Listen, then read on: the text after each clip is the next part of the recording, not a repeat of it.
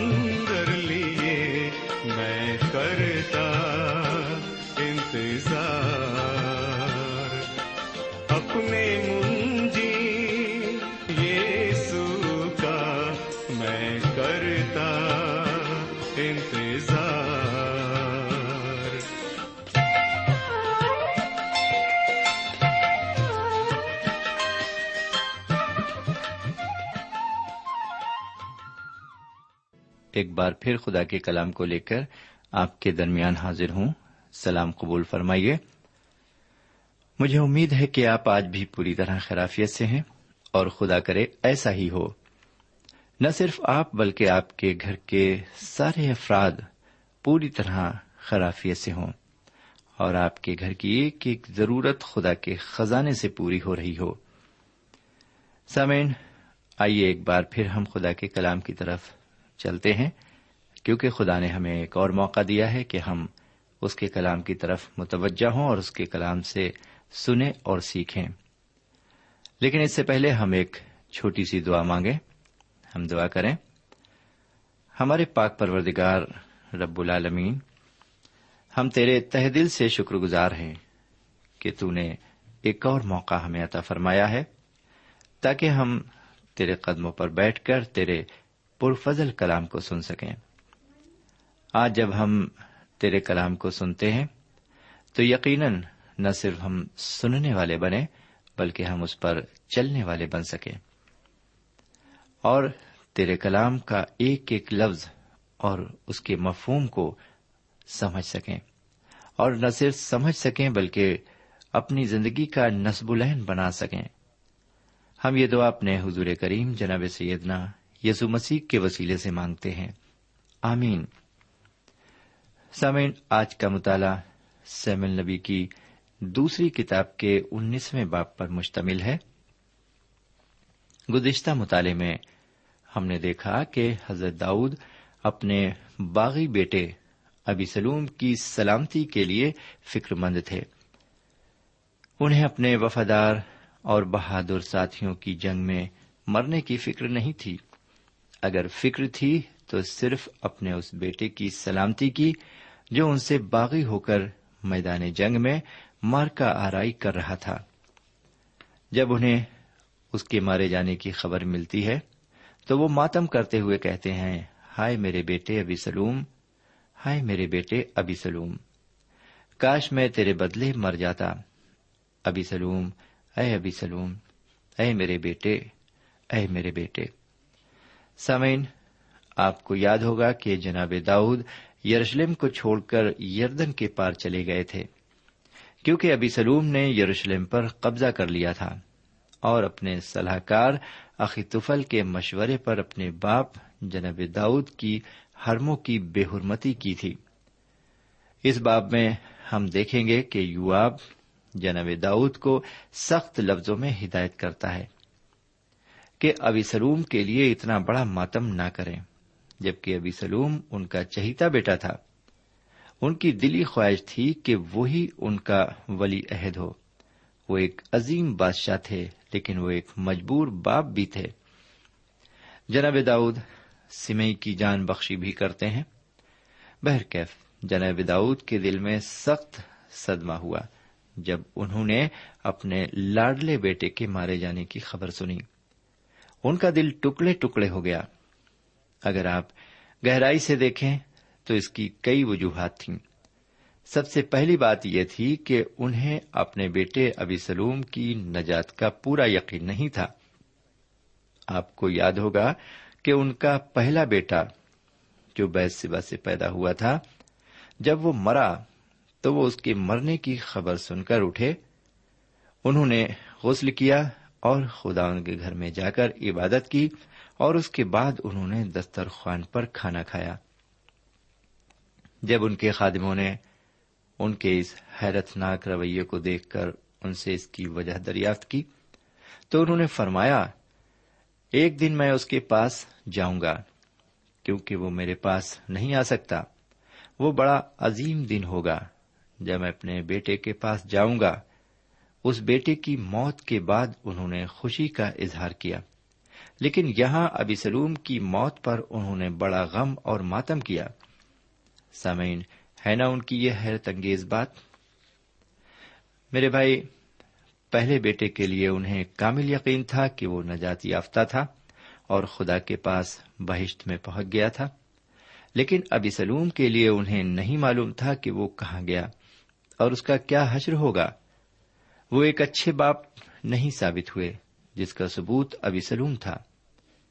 ایک اور خاص بات یہاں پر دیکھنے کو ملتی ہے کہ جناب داؤد کو یہ احساس ہو گیا تھا کہ ان کی یہ ساری مصیبتیں ان کے گناہ کی وجہ سے تھیں جو انہوں نے کیے تھے۔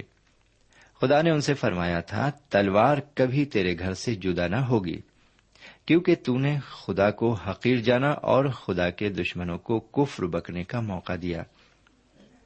سامن، یہ تو تھا آج کے موضوع پر ایک مختصر تبصرہ۔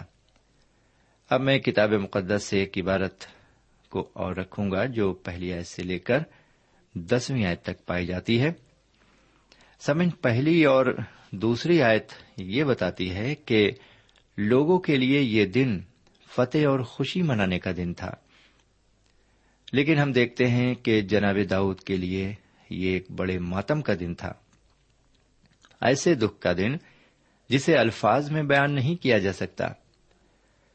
آگے تیسری اور چوتھی آیت میں یہ دیکھا جاتا ہے کہ بجائے خوشی کا اظہار کرنے کے، ان کا یہ خوشی منانے کا دن فتح کے بدلے ماتم کا دن بن گیا۔ ایسا کیوں ہوا؟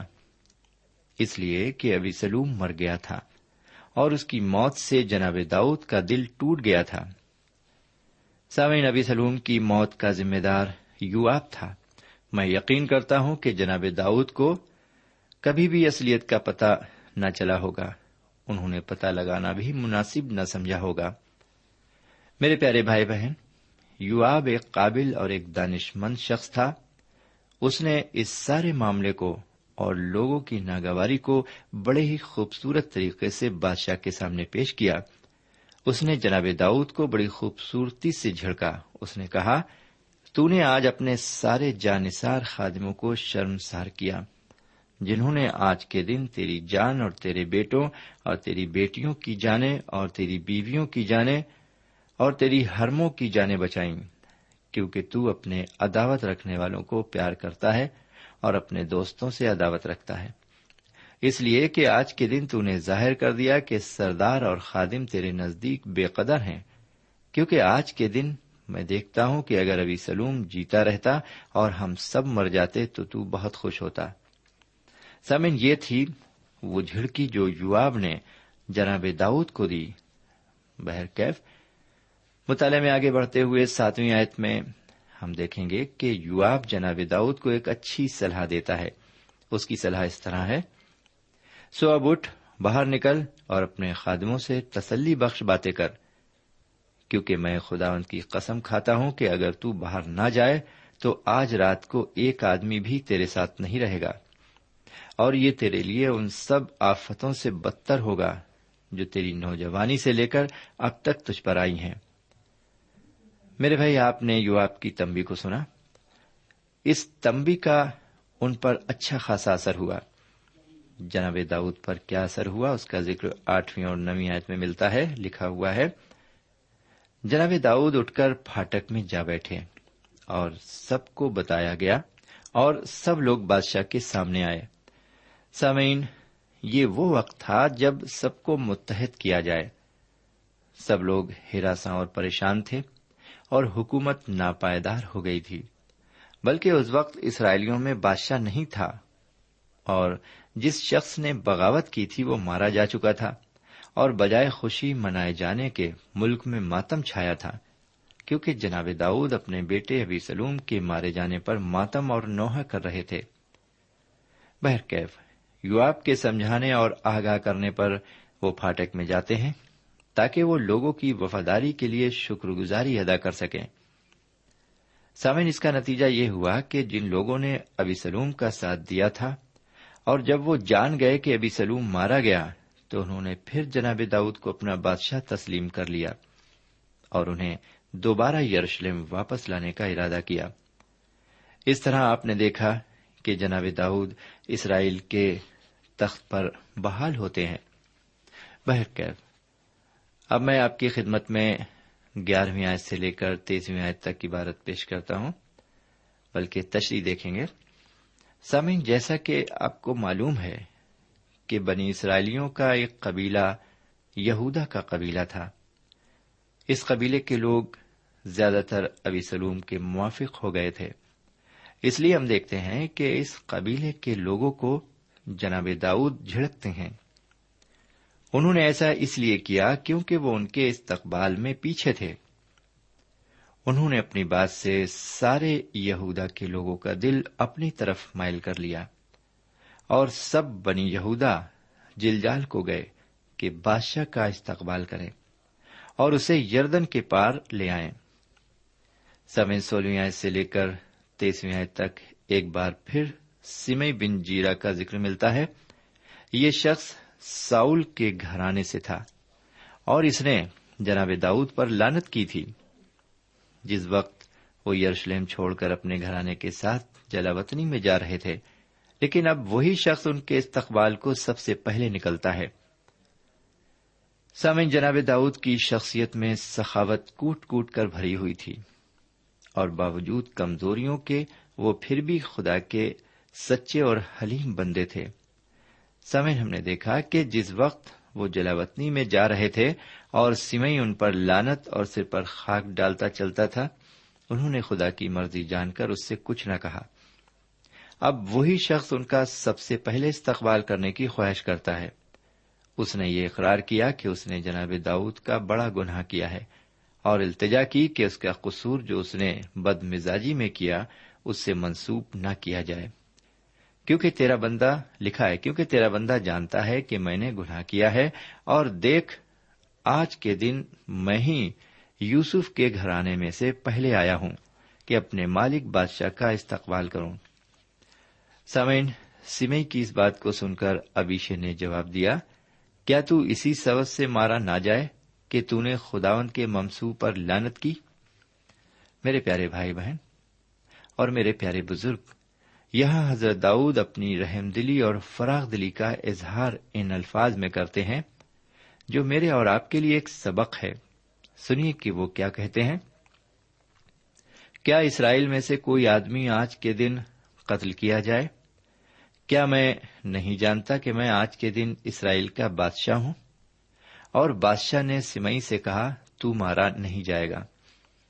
سامعین، اپنے خطا کاروں کو بخشنے کی یہ عظیم مثال یہاں پر ملتی ہے جو کتاب مقدس میں مرقوم ہے۔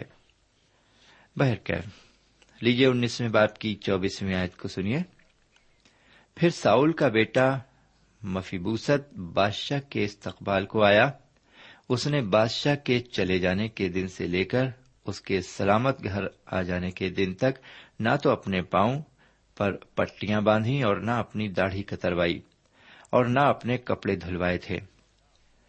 سامعین، مفیبوست جناب داؤد کا بہت ہی وفادار دوست تھا، حالانکہ وہ ساؤل کے بیٹے یونتن کا بیٹا تھا۔ اس نے اپنے آپ کو بغاوت سے الگ رکھا اور ابیسلوم کا ساتھ نہیں دیا، بلکہ اس کی حالت یہ ظاہر کرتی ہے کہ وہ جناب داؤد کے لیے پریشان اور فکر مند تھا۔ اس نے ان کی سلامتی کے لیے دعائیں کی اور روزہ رکھا۔ میرے بھائی، ایسے لوگ واقعی فخر کا باعث ہوتے ہیں۔ آگے 25 آیت سے لے کر 28 آیت میں ہم دیکھتے ہیں، مفیبوست کو جناب داؤد سے یہ کہتے ہوئے دیکھتے ہیں کہ اگر تو یہ سمجھتا ہے کہ میں نے تجھے دھوکہ دیا ہے، سو جو کچھ تجھے اچھا معلوم ہو سو کر، کیونکہ میں اس قابل نہیں ہوں کہ اپنی صفائی بیان کر سکوں اور رحم کی درخواست کر سکوں۔ سامعین، مفیبوست کی بات کو سن کر داؤد بادشاہ اس سے یوں مخاطب ہوتے ہیں، تو اپنی باتیں کیوں بیان کرتا جاتا ہے؟ میں کہتا ہوں کہ تو اور زیبا دونوں آپس میں اس زمین کو بانٹ لو۔ سامعین، جناب داؤد نے جو کہا اس کے جواب میں مفیبوست نے جواب دیا، وہی سب لے لے، اس لیے کہ میرا مالک بادشاہ اپنے گھر میں پھر سلامت آ گیا ہے۔ مفیبوست کی یہ بات بادشاہ کو مطمئن کرنے کے لیے کافی تھی۔ اس بیان کو یہیں پر ختم کرتے ہوئے اب میں آپ کی خدمت میں 31 اور 32 آیت کو رکھنا چاہوں گا۔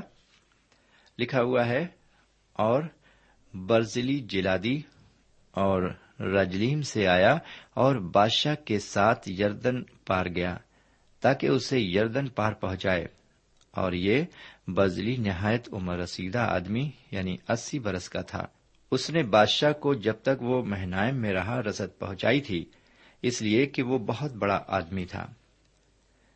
سامعین، یہ عبارت کسی تشریح کی محتاج تو نہیں ہے، لیکن میں یہ ضرور کہنا چاہوں گا کہ یزلی ایک دوسری قوم کا سردار تھا۔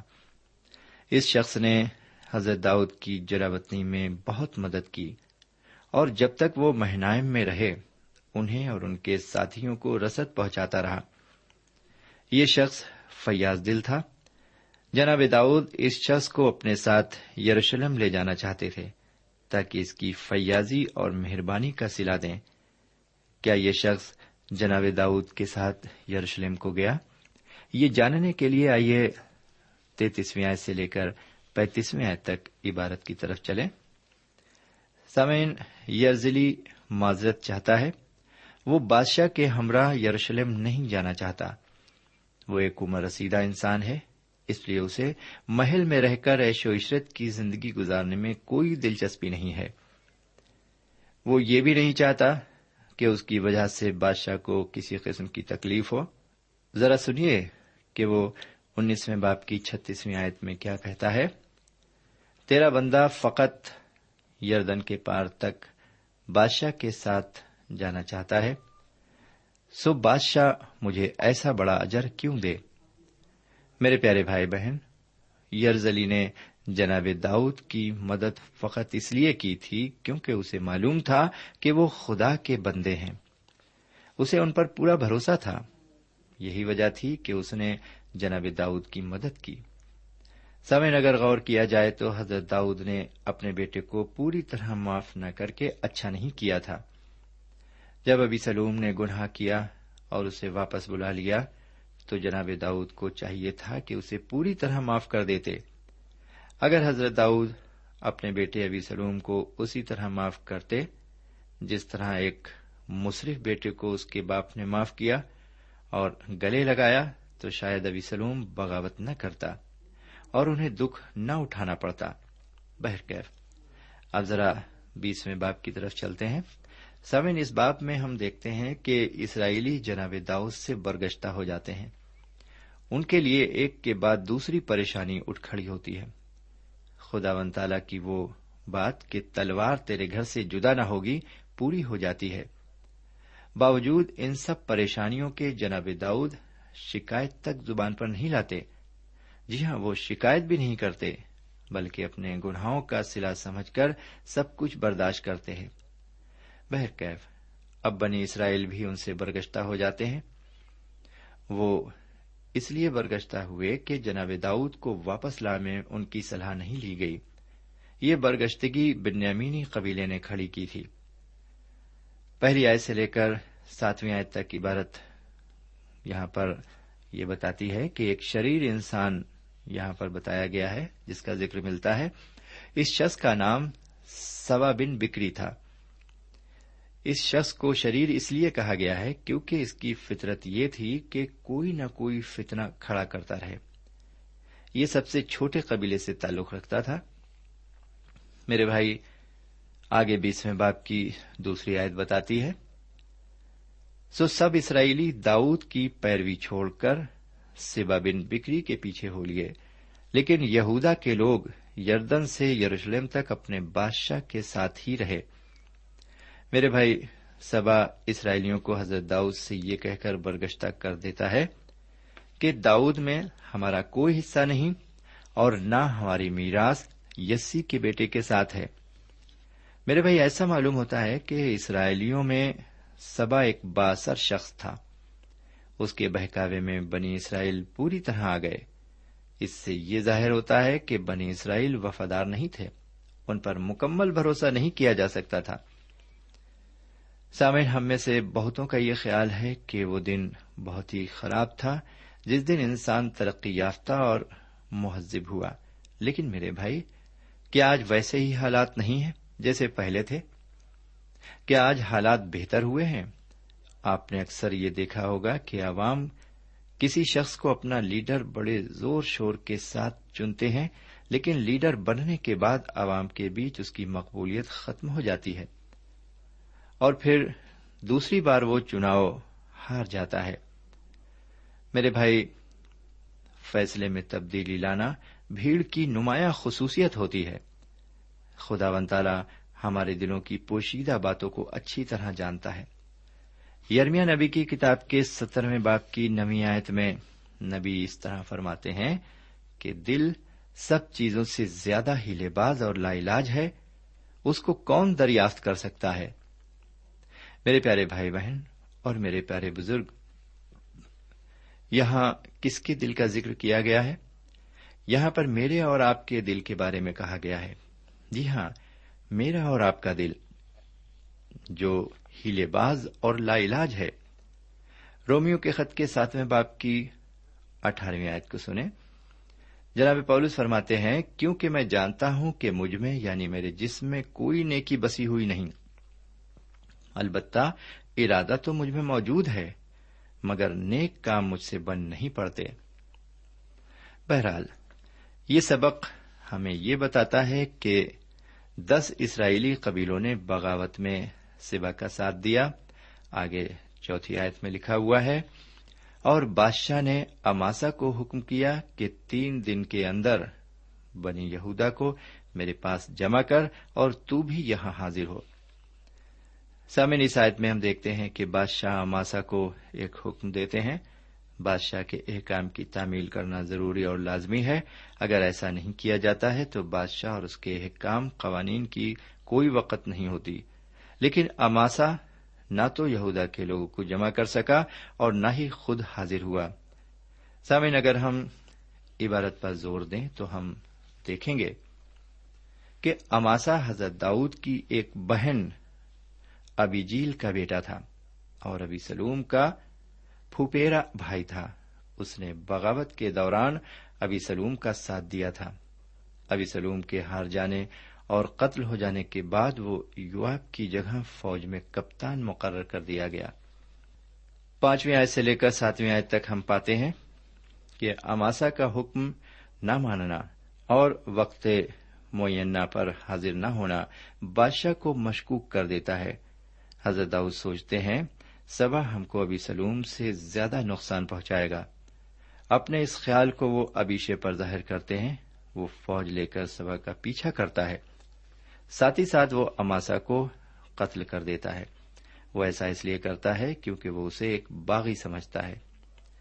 سامن، یہ باب یواب کے ذریعے صبا کا پیچھا کیے جانے اور اس کے ابیل شہر میں پناہ لینے اور یواب اور اس کے آدمیوں کا ابیل کے شہر پر حملہ کرنے کی تیاری اور ایک دانش مند عورت کی مداخلت اور سبا کے قتل کر دیے جانے اور اس کے بعد اس کا سر یواب کو وعدے کے مطابق دیے جانے کے بعد ختم ہو جاتا ہے. سبا کے مر جانے کے بعد بغاوت ختم ہو جاتی ہے. سامعین، آپ سوچتے ہوں گے کہ حضرت داؤد کی تمام پریشانیاں ختم ہو گئیں اور انہیں چین مل گیا. جی نہیں، ابھی صرف ایک مصیبت سے انہیں چھٹکارا ملا ہے، لیکن ایک اور مصیبت ان کے انتظار میں ہے. اس مصیبت کا ذکر ہم اگلے پروگرام میں کریں گے. یہاں پر ہمیں اجازت دیجیے. خدا حافظ.